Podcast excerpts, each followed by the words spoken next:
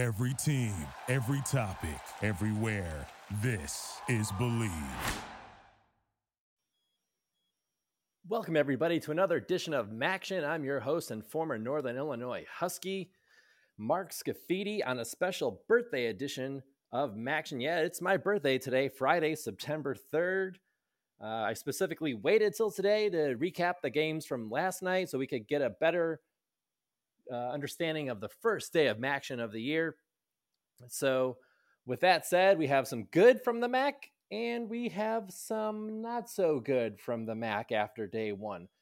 Probably a lot of it was to be expected because we were the underdog in a game and we were the heavy favorites in a game. We'll start with Buffalo. Maurice Linguist, the era is upon us. Buffalo got off to a 1 0 start when they played the Wagner Seahawks. This game was over when Kyle Vantrease threw to Giovanni Ruiz.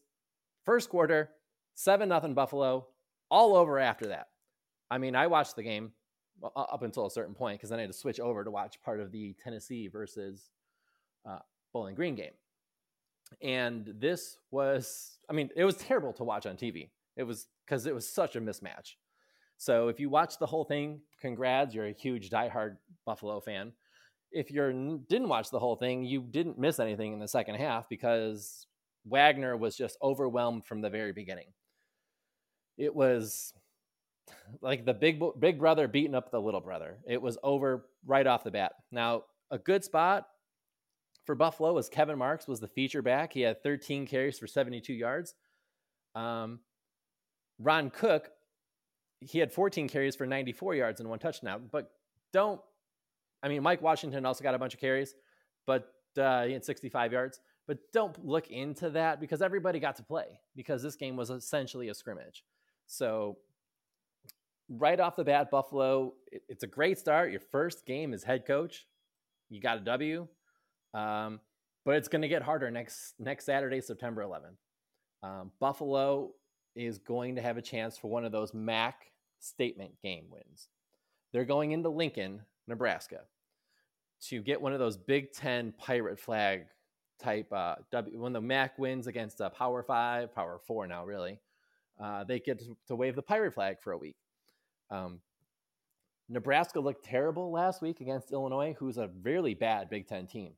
So there's a chance for Buffalo to go into Nebraska next week and come out with a W. Um, look for the Bulls if they can play half as good as they played here to either hang with Nebraska or beat Nebraska next Saturday in Lincoln. Now the crowd's going to be huge. You know, they have a massive sellout streak on the line this week against Fordham. I think they have 395 consecutive sellouts, which they obviously they roughly play eight, seven games a year, six games a year, some years. So that you're almost at 400 games. Yeah, that goes back a long way. Now this week it might end with Fordham, so there might be a mad push to get some more tickets sold for tomorrow. I don't know. But Buffalo has a legitimate shot next week to get that huge Big Ten win in Nebraska. Um, now, another positive for the MAC, we'll move on to the next game, was another MAC team versus an FCS team, one double A, as a lot of us still call it. Ball State hosting Western Illinois. Ball State got the dub 31 21. Leathernecks are not a great FCS team, but they're a good FCS team. I mean, they're they're not i don't think they're a playoff team at that level. So this was a, a, this is a much you know much harder win than for buffalo. Obviously you only won by 10 buffalo was up 7 nothing in the first or uh, ball state i'm sorry. Ball state up 7 nothing in the first quarter. Uh, justin hall had a 49 yard touchdown pass from drew plitt. Uh, Western Illinois came back and tied it in the second quarter. Will Jones, third quarter for the Cardinal, 21 yard run. Uh, again, Western Illinois came back again. Justin Hall, 48 yard pass from Drew Plitt in the third quarter to give Ball State a 21 14 lead. Fourth quarter, uh, Carson Steele had a 37 yard run, which put the Cardinals up by two touchdowns. And then they sealed it with a uh, field goal with about 250 left to go up 31 14. So, I mean, this was a battle until the third quarter. I mean, Ball State had a had a rough time of it compared to Buffalo. Um, but it's still a win. This is a better test for Ball State than Buffalo got. Um, but there's nothing wrong with a win either way. Everybody in Ball State's happy, and everybody in Buffalo's happy. So those two are one to zero. And um, let's see if I can give some final stats for Ball State. Um, let's see how many passing yards did they get. They threw for 188, so that's nothing great. Um, Jones had 93 yards and a touchdown. Hall had 137 yards on eight receptions for two touchdowns. So overall, a solid performance by Ball State. Uh, a win's a win. You don't really care who who they beat. So hey, you move on to the next game. You're one to zero. You feel good for a week. Uh, unlike the Bowling Green Falcons, who, well, they they played a great quarter of football. Let's put it that way. Tennessee at home in Neyland Stadium, massive crowd, not sold out, I don't think, because I was watching. Um, big crowd though. I mean, the place holds 114,000 or 113,000, so huge crowd. Everything is an SEC game at night. You're like, wow, this is big time. Yeah, it was big time. It was a big time game. Tennessee jumped out to a quick 14 nothing lead. You're like, wow, this is going to be a rout. And I was sitting there going, yeah, this is looking ugly already. Um, nothing positive for for Bowling Green in the first quarter. And then in the second quarter, um, Bowling Green did, a, a, I mean, a good job. They scored six points. They had two field goals, um, cutting the lead. Now that the last possession before the half, I think that's where the game was lost. They had a chance to maybe push it towards the end zone. They they were they kicked a field goal to end the half, but I thought they were going to kind of push it to try to get that touchdown because like a touchdown when you're down 14 nothing and you if you could push that lead instead of getting just to 6 points uh, with the with the field goal, if you could just take aim for the end zone a couple times to try to put a little more fear in Tennessee, I think that would have definitely helped them. Um, but they settled for the field goal, and at the time, yeah, you're you if you you had the momentum in the second quarter, so I get that. But ultimately, the the third quarter came, and um, Tennessee never, you know, they just rolled in the second half. Um, I guess if you're going to go for a player of the game for um, Bowling Green, it's Nate Needham with the field goals. And I mean, there really wasn't much else on defense. They really had a hard time stopping Tennessee in the basically the second half was all Vols. So it wasn't that unexpected. So I'm not uh, not really shocked by the outcome of this one. This was a tough one. It was going to be a tough one to go in there and win, especially getting off to a bad start in the first quarter. And it's, I don't know, it, it's hard um, to recover when you're down 14 nothing in the SEC. They did a nice job. I mean, Nate Needham hit that 50 yarder, and his two field goals were long. But if you can't score a touchdown, you're not going to win a game against an SEC team. So that's kind of what happened there. So I mean, not not totally shocking. Um, but next week, Bowling Green will be at home against a 1A team, South Alabama, the Jaguars. So that's a more realistic chance for them to get that first W. This was going to be hard to go into Tennessee and get one. It didn't happen. And next week they have a much better shot. That's that basically that's exactly what it comes down to. Um, South Alabama's uh, they're in conference. I think they're in the the Sun Belt actually. Um, they're either in the Sun Belt or Conference USA. They're in Mobile, Alabama. They've been around for about eight years, and they're a solid team. I mean, they're not a great team. I honestly, I think they're in the Sun Belt. I'm pretty sure now because they've gone to the Mobile, Alabama Bowl. I'm pretty sure where they, which is where they play games. Um, today, in a couple hours, Eastern Michigan is on the field against St. Francis of Pennsylvania, another FCS 1AA school. That game is on 7 o'clock Eastern, 4 o'clock Pacific, ESPN 3. So everybody who has ESPN can watch it, whether it's on the app, TV, your phone, tablet, doesn't make any difference. Uh, I don't expect this one to be a huge, uh, huge game. I mean, I expect the Eagles to get this one.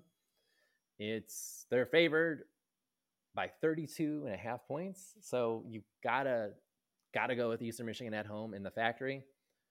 Um, I'm definitely not like looking forward to this game because we have the statement games tomorrow. But if you want to watch some games today, there's a whole bunch today too, not just Eastern Michigan. There's a whole bunch all over the networks. I, I think North Carolina's on um, ESPN.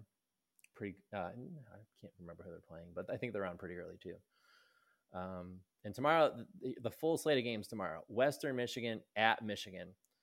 Michigan's a 16 and a half point favorite. That game is on ESPN, 9 a.m. Pacific, 12 Eastern time in Michigan for all the Michigan fans. It's obviously Eastern time zone there.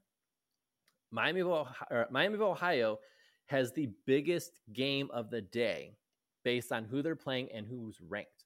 Cincinnati, the Bearcats, at home, are ranked number eight in the nation. That's right. Cincinnati also rumored to be going to the new Big 12, along with Houston, Memphis, and BYU. So there could be some MAC trickle down effects if those four decide to go to the Big 12, which will not really be the same old Big 12. It'll be more like the American, like an American A, and then Big 12 be like American B. So there really won't be a Power Five anymore. It'll be more like the Power Four. But the Big 12, the other eight schools have to find a way to survive, and that would that would do it for now. But Miami, the Red Hawks have the biggest opportunity for a statement win tomorrow. It's going to be hard against the eighth ranked Bearcats. The Bearcats are a 22.5 favorite. That game is on ESPN Plus. Not the easiest thing to watch, but if you don't have ESPN Plus, you can always stream it off of one of the European sites for free. Um, just Google streaming sports, you will be able to find it that way. Uh, Central Michigan at Missouri tomorrow, SEC Network.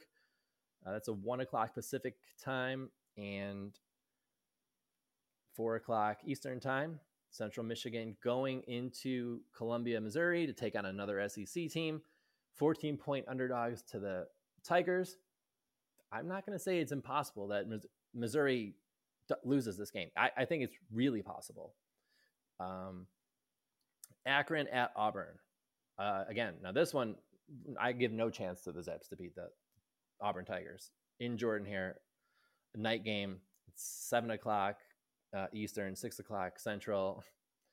SEC Network plus ESPN plus Auburn 37 point favorite. So um, yeah, that one is going to be a tough one. That that one's going to be hard.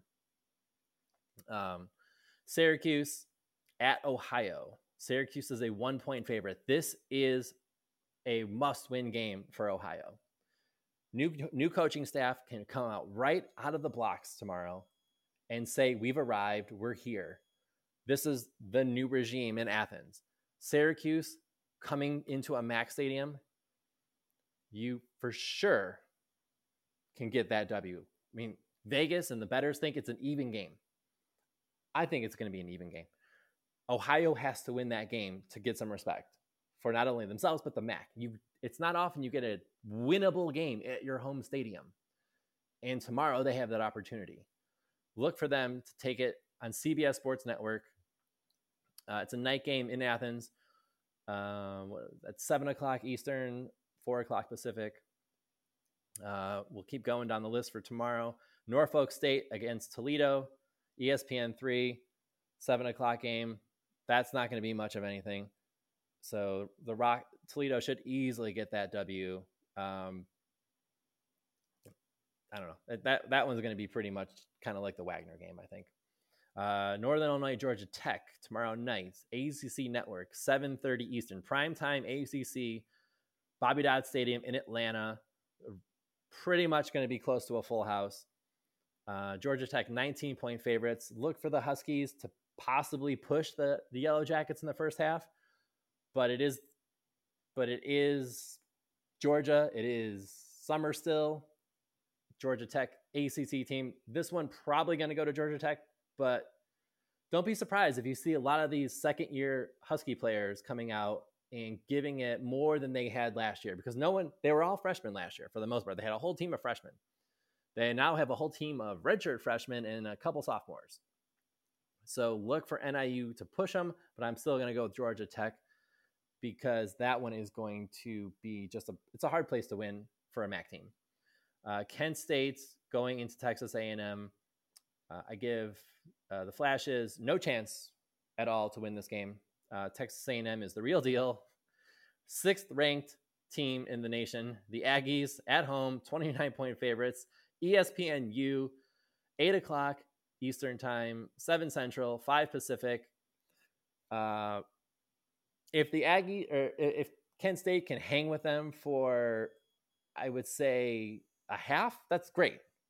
But this is national championship level team, Texas A&M. I mean, they're in that top eight school in that college football playoff. If Kent State can keep up with them for most of the game, if they make a game of it, you you got to say Kent State's the best team in the MAC because if you're going to hang with the Aggies for that long, or even like push them to the, like maybe it's like a three point, seven point game in the fourth quarter, you have way more talent than everybody thought. Because if you can keep up with Texas, Jimbo Fisher and Texas A&M, you're going to come away a really really good MAC team, maybe a great MAC team. If you're if you're playing with that type of top five, top eight level talent. Uh, that rounds out the schedule for tomorrow. Um, obviously, the big games against the big time opponents are tomorrow. Um, look for Ohio to beat Syracuse and the two top 10 ranked teams. It's going to be hard, but you're going to see what kind of teams the both teams have the MAC teams and SEC and American Cincinnati. Um, with that, we do have a positive story coming out of the Washington football team. All MAC player last year from the Buffalo Bulls, Jaret Patterson, an undrafted free agent, made the team as a running back slash returner. So let's give a big congrats to our uh, MAC fellow MAC football alumni for making an NFL roster as an undrafted free agent. Hard thing to do, very hard thing to do. He found his way into the 53 man. Um, it is an accomplishment to go from undrafted player to uh, making the roster right out of camp as a running back. Now he's probably going to be angled more towards a returner for most for the beginning to see because you know if you're making the roster at the back end of the roster and not the front end, um, you've got to play special teams. And they found a spot for him returning on special teams. He played pretty good in the returns that he had. So Coach Ron Rivera saw that and said, "Hey, we can find a spot for this guy. He is, he's a player." So let's give a big congrats to Jaret Patterson. Um, our Super Bowl champion, Ohio Bobcat, uh, Javon Hagan, right, was released in the final round of cuts by the Tampa Bay Buccaneers. He's currently not on the practice squad for Tampa, but uh, there's probably going to be an opportunity, I would imagine, for him to because he played. I mean, I was watching the last game against that they played in the preseason. He had a big game. I mean, he had a big game in his final preseason game. So I'm a little shocked that he isn't right now currently with Tampa. Um, but he's probably waiting for a phone call, and I'm assuming he's going to get a phone call from one of the other 31 teams um, that were, you know, in the market for a playmaker because he he played pretty good in the preseason from the the final game especially. I think he had a fumble recovery or a forced fumble. So, I mean, it was a it was a good game. Um, so I'm a little I'm a little surprised by that. And uh, not all the rosters are set. So once once the like those, I mean, I was specifically following those two. I mean, Max Scharping was the guy I forgot last week with the Texans. I mean, he made the team, obviously. Kenny Golladay um, with the New York Giants. Those were guarantee roster spots. Um, I was looking for, it's not everything is set. Um, when last year, I think there were 69 MAC players on opening day rosters. We'll have the final numbers when the uh, opening day rosters for the NFL are uh, set next week, and I can give you everybody on every team um, because I want to, you know, we want to promote the guys who are in the in the league. But the final rosters have not been set, so there's going to be a few more juggling spots here and there as the waiver wire and some guys come and go. But uh, next week, after these um, these games are over on uh, tomorrow, uh, we will give you. I don't, I don't want to go through the whole list. I mean, if there's 70 guys, we can just kind of go through it quickly and give you everybody who's on a on an NFL team. So each year it's been about 70 players, 69 players, which is you know that's a good a good amount of guys in the NFL on the active roster. We're not talking about practice squad; those are active roster guys, I think.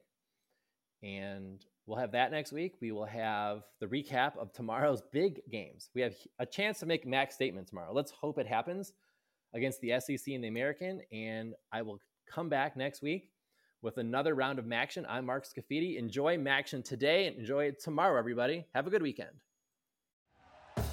Thank you for listening to Bleav. You can show support to your host by subscribing to the show and giving us a five star rating on your preferred platform. Check us out at Bleav.com and search for B L E A V on YouTube.